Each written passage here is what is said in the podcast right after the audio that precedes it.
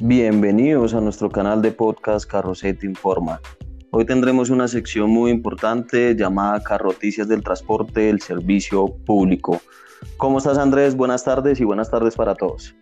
Hola Steven, buenas tardes, ¿cómo va todo? Y muy contento con esta nueva sección que estamos sacando acá en nuestro canal para darle toda la información y noticias relevantes que estén sucediendo en este sector, todo el tema del transporte público y bueno, todo lo que nos está pasando actualmente. Hoy tenemos una noticia muy, muy eh, interesante porque digamos que está dando mucho vuelco aquí en, la, en el país como tal. Cuéntanos Andrés, ¿de qué vamos a tratar el día de hoy? Bueno, Steven, eh, el día de antier les habíamos comentado a nuestra audiencia que pues queríamos crear información sobre el tema de las aplicaciones, cómo se viene moviendo la regulación, qué podemos esperar y en qué punto va esta batalla legal eh, con el tema de la regulación de Uber, de Didi, eh, de Bit, bueno, de todas las que ya conocemos.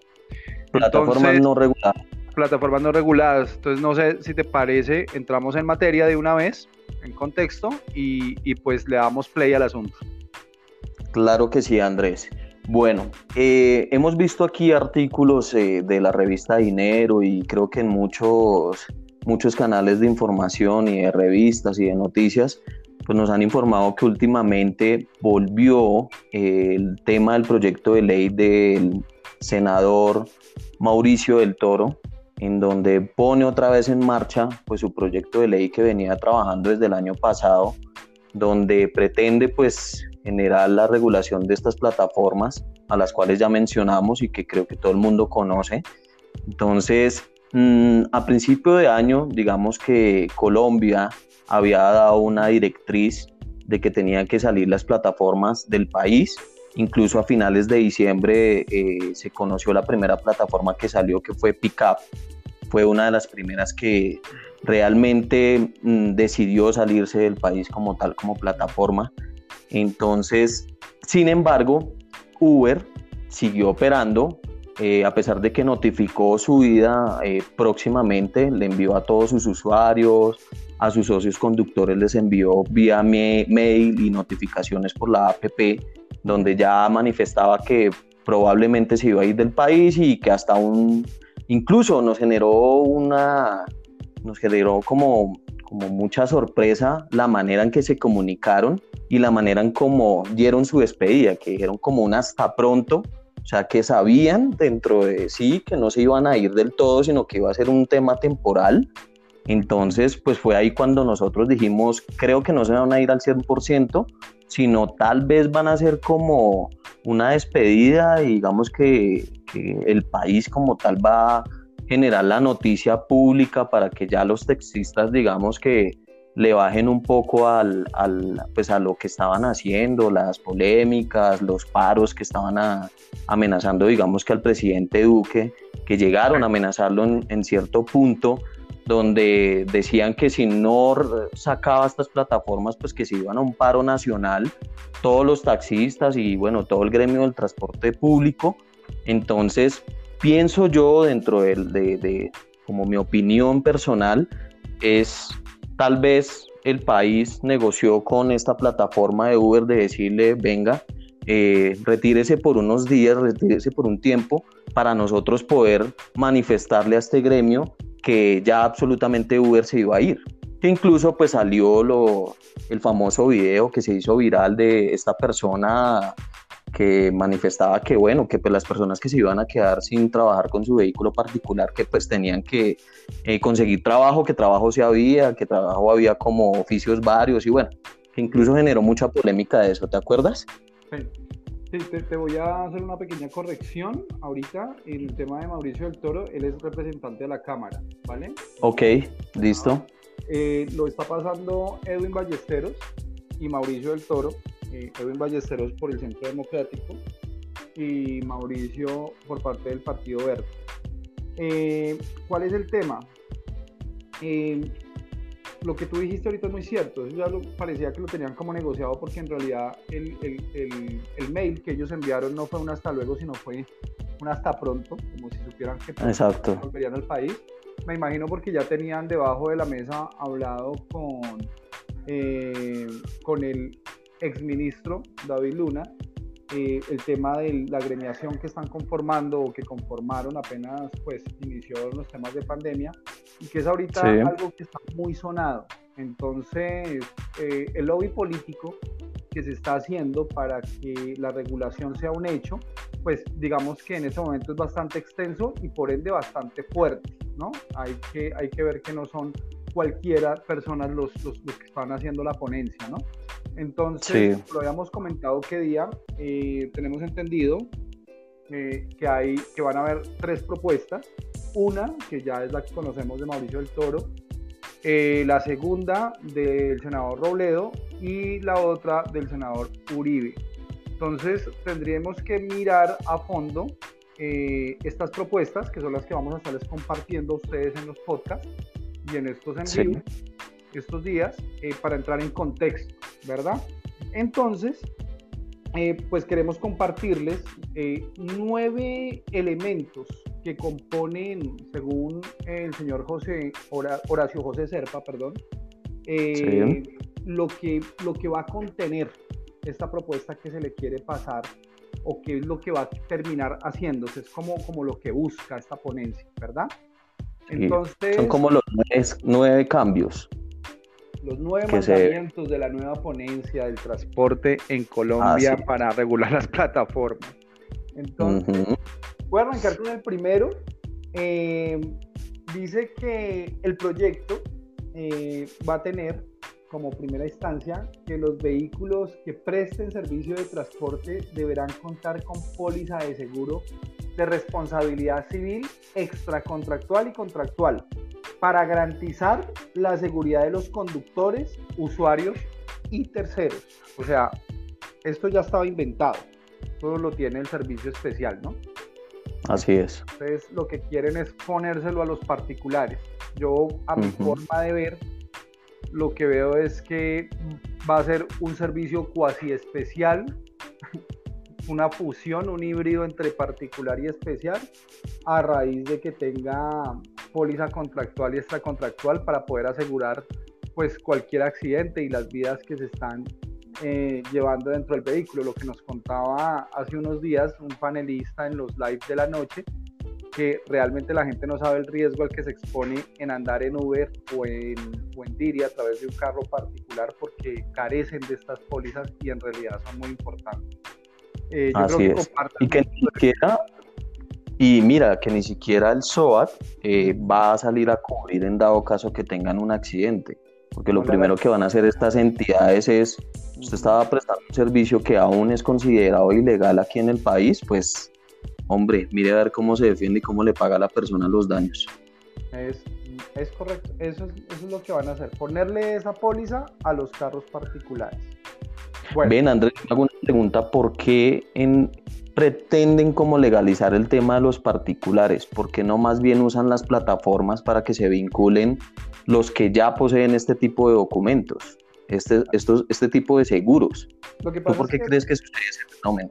Lo que pasa es que ahorita, y más que antes, eh, el Estado ya empezó a ser consciente de que estas plataformas le bajan las estadísticas al DANE en temas de desempleo. ¿Sí? O sea, cuando el DANE te pasaba hace unos meses que estábamos sobre el 9% de, de desempleo era porque contaban a la gente que trabajaba en plataformas ilegales como si tuvieran un empleo. Pero entremos en el contexto del empleo legal en Colombia y de todo el tema de protección social. O sea, empleo legal es aquel que está parado bajo un contrato, el que, donde tú recibes prestaciones sociales, donde tienes derecho a una pensión, donde tienes derecho a unas cesantías, donde te pagan todo lo de ley. O sea, en esos contratos tienes que sacar a los conductores de Uber. Tienes que sacar a la gente freelance, a asesores que trabajan, por ejemplo, por comisión, también salen de ahí. Entonces, e, esos contratos, pues, más son acuerdos, como lo que está haciendo ahorita los conductores con las plataformas, pero como tal, no es un contrato legal, ¿me entiendes? O sea, no están parados, no están parados en, en, la ley. Entonces, bueno, Lo que pasa es que ahorita las plataformas dicen, bueno, venimos de una recesión, de un pare que ya llevamos cuatro meses, que muy probablemente vamos a terminar teniendo una pandemia de cinco, seis, siete meses, hasta un año, no sabemos. Tengo entendido que vamos a volver a cuarentena total a partir del día 20 de julio, es lo que se está rumorando. Entonces el país va a quedar muy mal eh, parado en temas de economía. ¿Qué mejor? que aprovechar la capacidad de empleo que genera Uber, eh, Didi, Bit, que ya estadísticamente lo, está medido, no, esto no lo digo yo, esto lo dicen las estadísticas, eh, 200 mil empleos pueden llegar a generar. Entonces, imagínate, 200 mil empleos es una cifra bastante jugosa para evitar todo lo, lo, lo, ácido y lo fuerte que puede dejar este, este momento de crisis. Entonces tienen que correr con la regulación para que eso sea posible, ¿verdad? Sí, así es. Ya más adelante, eh, mientras avanzamos en estos nueve puntos, te vas a dar cuenta de eso. Mira, el segundo punto habla de tema de seguridad. Dice que en temas de seguridad, el senador aseguró que buscarán crear una nueva categoría en la licencia de conducción, la cual se le exigirá a quienes presten el servicio individual de transporte en vehículo particular. O sea, más y más condiciones. Ya tenemos suficientes categorías en, licencias de conducción, pero ahora vamos a crear otra. Una nueva. yo te decía, es como un híbrido. Es, una entre, entre no eres tan particular como parece, pero tampoco eres tan público como parece. Y eso termina generando, es una, una nueva economía para los centros de diagnóstico, para los exámenes médicos, para... Así es. Porque es como si tú fueras, como cuando uno se le vence el pase o quiere recategorizar. O sea, tienes que volver a presentar los exámenes, tienes que volver a hacer todo el procedimiento como si lo fueras a sacar nuevo, tal cual. Correcto. Entonces, sí, claro, ahí hay, un incentivo económico pues para esos entes, ¿no? Muy, muy, muy, muy, muy fuerte. Y entonces, bueno, le dejamos esto a la audiencia para que nos digan, bueno, ¿y ustedes qué opinan en todo esto? Porque es que elegimos una gente para que nos represente en la Cámara de Representantes, para que estén en el Senado. Pero hombre, ¿a quién le han preguntado? Yo sé que se han reunido con las mesas eh, del servicio público, con la Asociación de Taxistas, eh, con los sindicatos de servicio especial, pero yo creo que ellos en realidad no nos representan a todos. Aquí hay gente que se queda por fuera de esas charlas, hay gente que no conoce muy bien, hay gente que tiene puntos de vista diferentes. Y pues yo no sé qué tan buenos sean estos consensos de acuerdo a estos nueve cambios, ¿no? O sea, estamos hablando específicamente de estos nuevos cambios eh, que nos hablan acá. Bueno, eh, sigamos avanzando a ver qué, qué, más, con qué más nos encontramos. ¿Qué más podemos encontrar? Sí. Dice, en materia laboral se presentará proyecto de ley alterno que tendrá como objetivo garantizar la seguridad social para todos los trabajadores de la llamada economía colaborativa lo que hablábamos ahorita. Exacto, a tener seguridad. Pero usted cree que la plataforma o, o sea, vamos a ser realistas. ¿Qué pasa hoy en día en una empresa de transporte especial? Te genera un trabajo, te da unos servicios y te dice, mira, eh, para poder pasar la cuenta de cobro me tienes que traer tu planilla pagada, pero eh, lo está pagando es el propietario, el conductor del carro, no lo está asumiendo la empresa. ¿Tú crees que, las, ¿tú crees que Uber, que Cabify, bueno, Cabify no, perdón, eh, Uber, Bit, Didi, van a pagarle la seguridad social a alguien? No creo. la verdad no creo. No creo porque... Dime. Yo creo que eso es inviable. Yo creo que eso no, no tiene mayor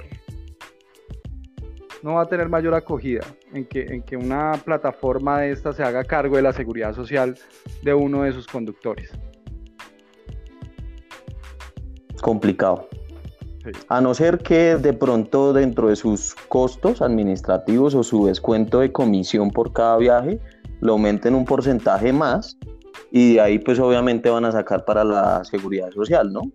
Estamos hablando que pues una variabilidad de un 5%, eso es una millonada para estas plataformas. Posiblemente designen este porcentaje, este pequeño porcentaje, para su seguridad social, pero finalmente eso pues va a recurrir en cierta medida pues del bolsillo del, del, del, conductor o del socio conductor del vehículo. Realmente la persona está saliendo a la calle a prestar su servicio, está gastando combustible, está eh, gastando el tema de llantas, aceite, bueno, en fin, muchas variables que tienen de gastos administrativos como tal cada vehículo. Además que dos de estos tres puntos no son novedad. O sea, para los que no saben, sí, o sea, dos de estos tres puntos se llama transporte de servicio especial. O sea, efectuando la categorización. Especial eh, público, porque el taxista también cumple con las mismas reglas. Sí, sí, sí, sí, pero digamos, sí, también, tal cual. O sea, esto ya existe, ¿me entiendes? O sea, lo que pasa es que estamos metiendo en las reglas de, este juego a los particulares y a través de qué? De una recategorización de, de su licencia. Es eso, una recategorización. O sea, hasta el momento eso sería lo nuevo. O como tipo de eh, contrato de abogado. Lo mismo, pero en otras palabras. Lo mismo, pero en otras palabras, sí. sí, exacto. Dice eh, la cuarta, la cuarta forma, la cuarta, el cuarto cambio es que frente a la tarifa dinámica tan cuestionada que, que hemos tenido con el tema de las plataformas, el doctor Serpa aseguró que la norma permitiría a los taxis el uso de tarifa dinámica cuando el servicio se solicite a través de una plataforma de transporte. Esto es un tema candente que quiero poner sobre la mesa, porque no sé tú qué piensas, Steven, pero yo creo que esta pandemia nos demostró que cuando hay plataforma, no, o sea, no hay nadie en la calle. Entonces, si la plataforma dice que tres o cuatro horas al día son dinámicas, entonces los que vamos a tener que pagar esas tarifas dinámicas, eh, pues seremos los contribuyentes todo el tiempo. Pero ahora no solamente a las plataformas, sino a los taxis también. Yo, yo no sé tú cómo ves eso. Yo no veo viable eso. Te lo pongo eh, porque hace unos años pues eh, tuve la oportunidad de ver cómo se manejaban las tarifas dinámicas en, estas plataformas no reguladas y realmente los costos son, eran muy altos. O sea, pasábamos de que un costo era muy económico de un servicio a ya casi triplicar una mínima. ¿Sí? Estamos hablando de una mínima de 5 mil pesos, pongamos lo que ya está en promedio el taxi, 4.700 si no estoy mal, y triplicar. O sea, si la gente antes se quejaba de que el taxista le hacía muñeco, de que el taxista adulteraba su taxímetro para poderle cobrar más y que esa era la molestia del usuario y que esa era la molestia pues de todo el mundo y por eso se creó como una mala fama en este gremio y pasar a hacer lo mismo pero entonces ahora como te decía ahorita en otras palabras tarifa dinámica o sea ya no le vamos a llamar el taxímetro adulterado, sino la famosa tarifa dinámica. No me parece. No, a mí tampoco. Entraríamos en el mismo entraríamos en el mismo juego. Entonces ya la gente más adelante va a salir a decir que la tarifa dinámica está muy elevada, entonces el taxista, pues obvio, cobra muchísimo y bueno, va a suceder. no sé qué tipo de servicio vamos a tener que obtener a través de estos costos que va a generar porque tiene que ser un transporte muy pues super VIP para poder asumir eh, lo que van a costar esas tarifas dinámicas. Que vuelvo y lo pongo sobre la mesa. Antes era una competencia, competencia desleal por las, por las plataformas tecnológicas, pero a la final eh, generaban esas tarifas dinámicas casi que a diario. O sea, hora pico, tarifa dinámica. La hora pico. O cuando tenía fuerte lluvia, colapsos en ciertas partes de la ciudad, se generaban las dinámicas y por lo menos en estos nueve cambios no te están diciendo que esa tarifa, esa tarifa dinámica va a ser regulada hasta cierto porcentaje, no están diciendo nada. O sea, están diciendo lo dejan abierto. Es un libre albedrío, o sea, no, o sea eso es, una, es absurdo.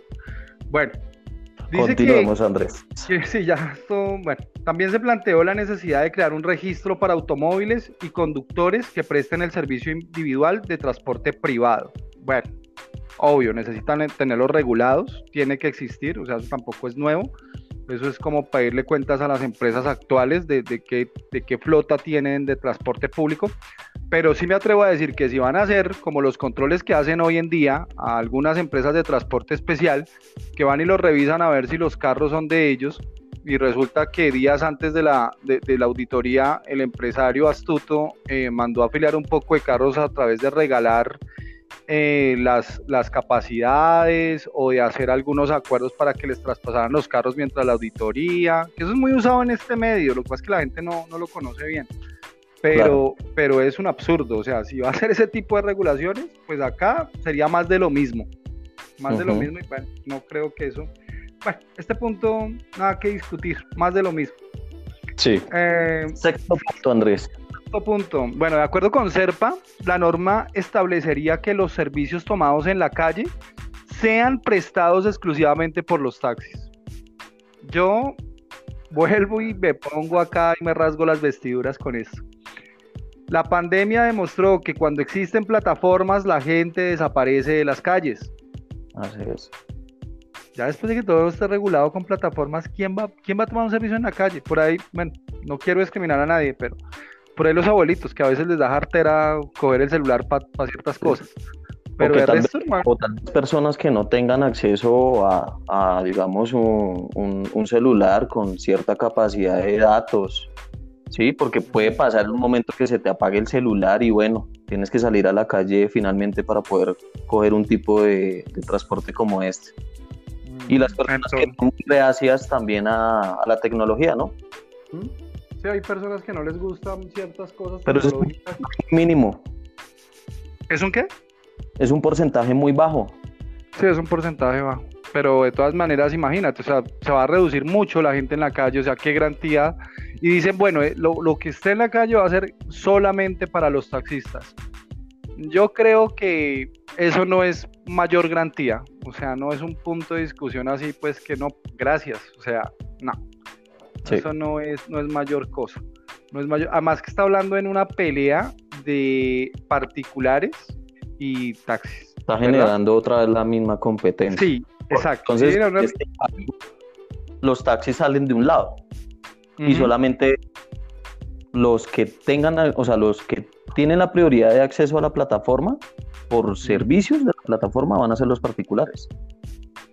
Y están dejando por fuera del negocio al sector de transporte especial, que en algunos casos, vuelvo y lo repito, eh, como lo hacían con Smart Taxi, eh, que se pedían servicios empresariales, pero a la final eran para transportar de a una sola persona, o sea, no era un sistema de rutas, sino básicamente se parecía mucho a un transporte individual. Eh, yo creo que aquí también tienen que tener una cabida, o sea, si van a tener entrada los particulares, tienen que darle entrada al servicio especial también. Entonces es más extenso de lo que parece. ¿Verdad? Sí, sí, total. Bueno, eh, continuemos. El punto 7 nos dice que en temas de seguridad también se plantearon crear una serie de controles de seguridad e idoneidad de los conductores y vigilar el estado óptimo de todos los vehículos.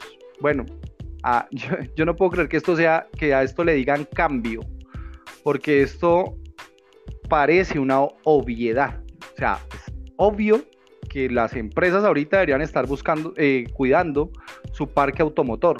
Deberían estar mirando que los vehículos estén en estado óptimo, tanto las empresas de servicio especial, las de taxi, y bueno, las plataformas ilegales sí, eh, muy fuerte decirlo y todo, pero en sus líneas más económicas te mandan cualquier tipo de vehículo yo creo que se refiere a eso, que no van a dejar entrar eh, los modelos año 2000, por ejemplo, que estaban siendo muy famosos en BitLight, creo que era la, la, fase que los permitía, ¿verdad?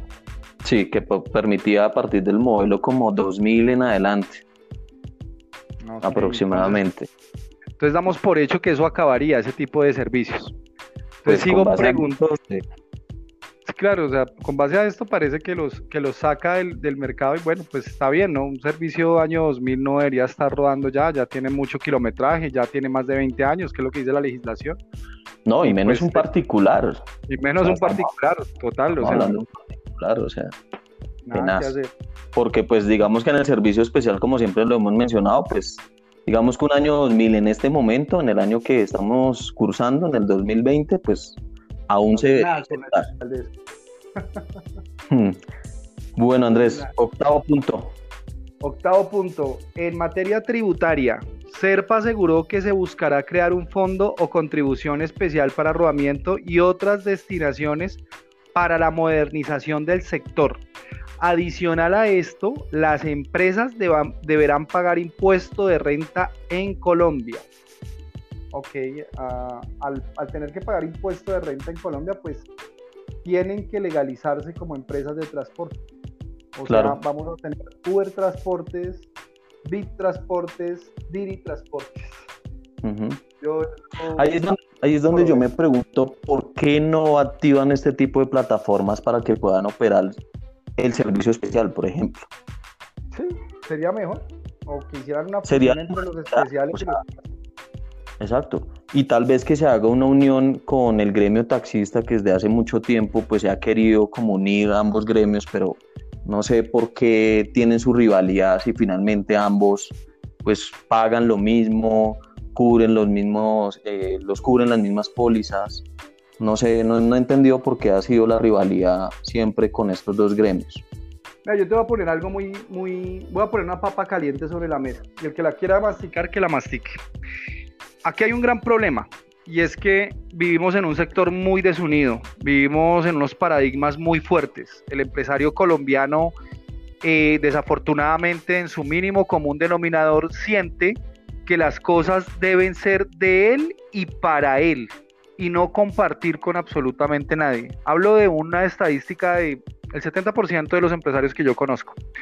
Entonces, llega una plataforma como Uber que sacó una tecnología y que la dejó de descargar gratis de una Play Store, de un sistema de iOS. No le cobró nada a la gente, le empezó a dar ganancias, le empezó luego a cobrar, fue por comisión, por el uso, y lo dejó ganar muchas cosas a través de su sistema publicitario que es el voz a voz. Mire, usted llega a una empresa de transporte hoy en día y le entran es cobrando de entrada. Usted no puede pasar la puerta porque ya le están sacando es plata. Entonces, miren, el, problema es ideológico. O sea, el problema ni siquiera, o sea, el problema es ideológico, el problema es de liderazgo.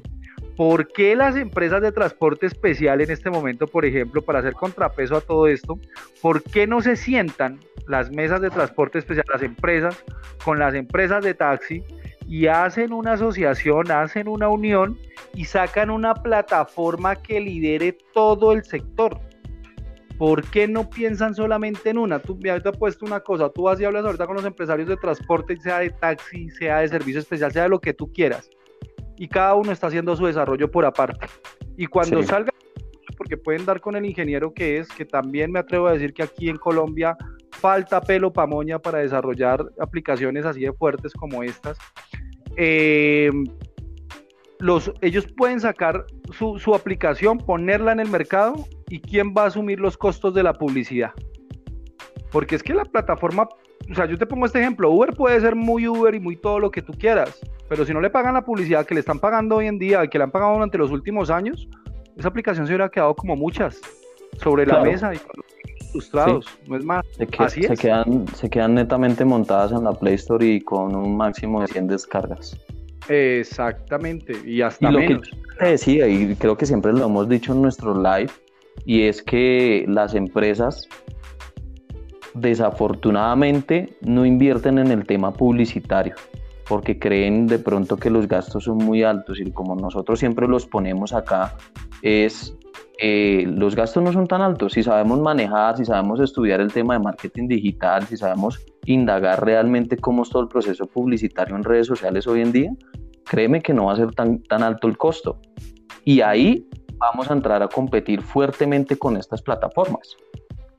Yo hoy, por ejemplo, tuve la oportunidad de hablar en la tarde con el gerente de Citroën, donde pues le manifestaba este caso, le manifestaba el punto. Decía, eh, en el mercado tú sales y posiblemente tú coges un taxi, un taxi en la calle, pero no sabes qué empresa afiliadora era del taxi, si se llamaba Taxis X, Taxis Y, no reconocías la marca porque todo el mundo cree que es el taxi, pero ya, hasta ahí llega.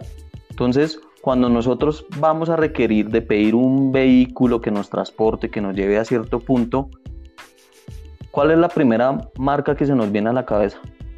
desafortunadamente, y lo tengo que decir, Uber. Sí. es tanta publicidad que vemos día a día, es tanta la polémica, porque incluso hasta estas noticias son publicidad gratuita para este tipo de marcas. son publicidad gratuita para este tipo de, compañías y de plataformas. Porque finalmente eh, se riega la voz, se riega la ola y siempre es el Uber, el Uber, el Uber. Entonces inconscientemente te van sugiriendo ese reconocimiento de marca. No, es una influencia muy fuerte. claro. Entonces, ¿por qué no las empresas de taxis, por qué no las empresas de servicio especial se meten un poquitico la mano al drill, como lo decimos, y hombre, inviertan un poco en publicidad? O bueno, si de pronto el costo es muy alto, pues hagamos una alianza con esta otra empresa, unámonos y entre todos saquemos una plataforma general que la descargue todo el mundo, que tenga alternativas de transporte, ¿sí? Porque es claro también que pues cada usuario tiene su libre albedrío de escoger con quién se transporta y con quién no. Eso es entendible, pero hombre, miremos los riesgos que están tomando también en coger un Uber. Total, total, total. Y miremos lo positivo de coger eh, este, este tipo de transportes públicos. Bueno, Andrés, sigamos con el noveno punto y último. Noveno y último punto. Eh, también se puso sobre la mesa el cupo por uso del espacio público. Al respecto, el senador del Partido Liberal aseguró que se evaluarán alternativas de acuerdo a la experiencia en otros países con características similares. Es un punto que no tienen claro todavía, ¿no? Un punto que no se sabe cómo se va a recaudar el dinero de los cupos porque los cupos de los taxis, los derechos de reposición, definitivamente los quieren desaparecer. Y esa especulación que existe hoy en día en el mercado, realmente lo hablaba ayer con un, con un señor que había invertido en un taxi en enero, me dijo, mire, el cupo me costó 70 millones en enero y hoy en día en este momento no han pasado siete meses de esa compra y ya no me dan 50 millones, o sea, ya perdí 20. Entonces, es. gente que está metida en un gran problema ahorita. Eh, todos somos posibles inversores. Eh, yo sigo creyendo en el gremio, sigo creyendo en el transporte, pero ¿sabes qué, Steven? Sigo creyendo a través de la unión de todos los poderes eh, de, jerárquicos y, y, poderes políticos y poderes de gente influyente del medio. Más sin embargo, con tristeza veo que varios empresarios están haciendo las cosas por su lado sin buscar ningún tipo de alianza. Entonces eso va a ser muy, muy complicado. Si no hay unión de empresarios, de propietarios, de asociaciones, van a terminar como siempre las políticas del país metiéndonos los dedos en la boca. Así es, Andrés.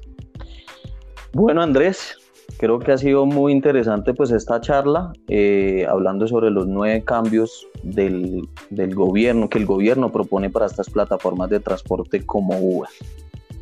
Entonces, no sé si cabe algo más para anotar, para la gente, para la audiencia. No, que sigan muy conectados eh, con nosotros. Vamos a estar dándoles información de los proyectos de ley de manera literal. Eh, digamos que esta es la apertura de ello, mostrarles los nueve, las nueve cosas como más fuertes que hay dentro de los proyectos de ley y ya estaremos mirando uno por uno de qué tratan, los estaremos debatiendo. Eh, como siempre, pues que nos sigan.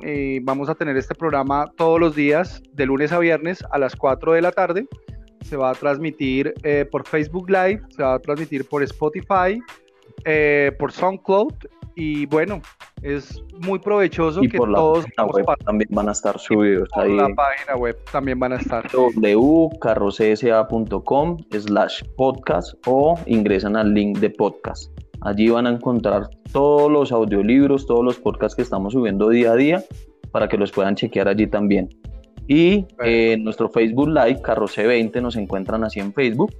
A las 4 de la tarde siempre vamos a lanzar un en vivo en donde van a estar publicados eh, todos los debates, eh, todos los análisis que estamos haciendo con las noticias relevantes del sector.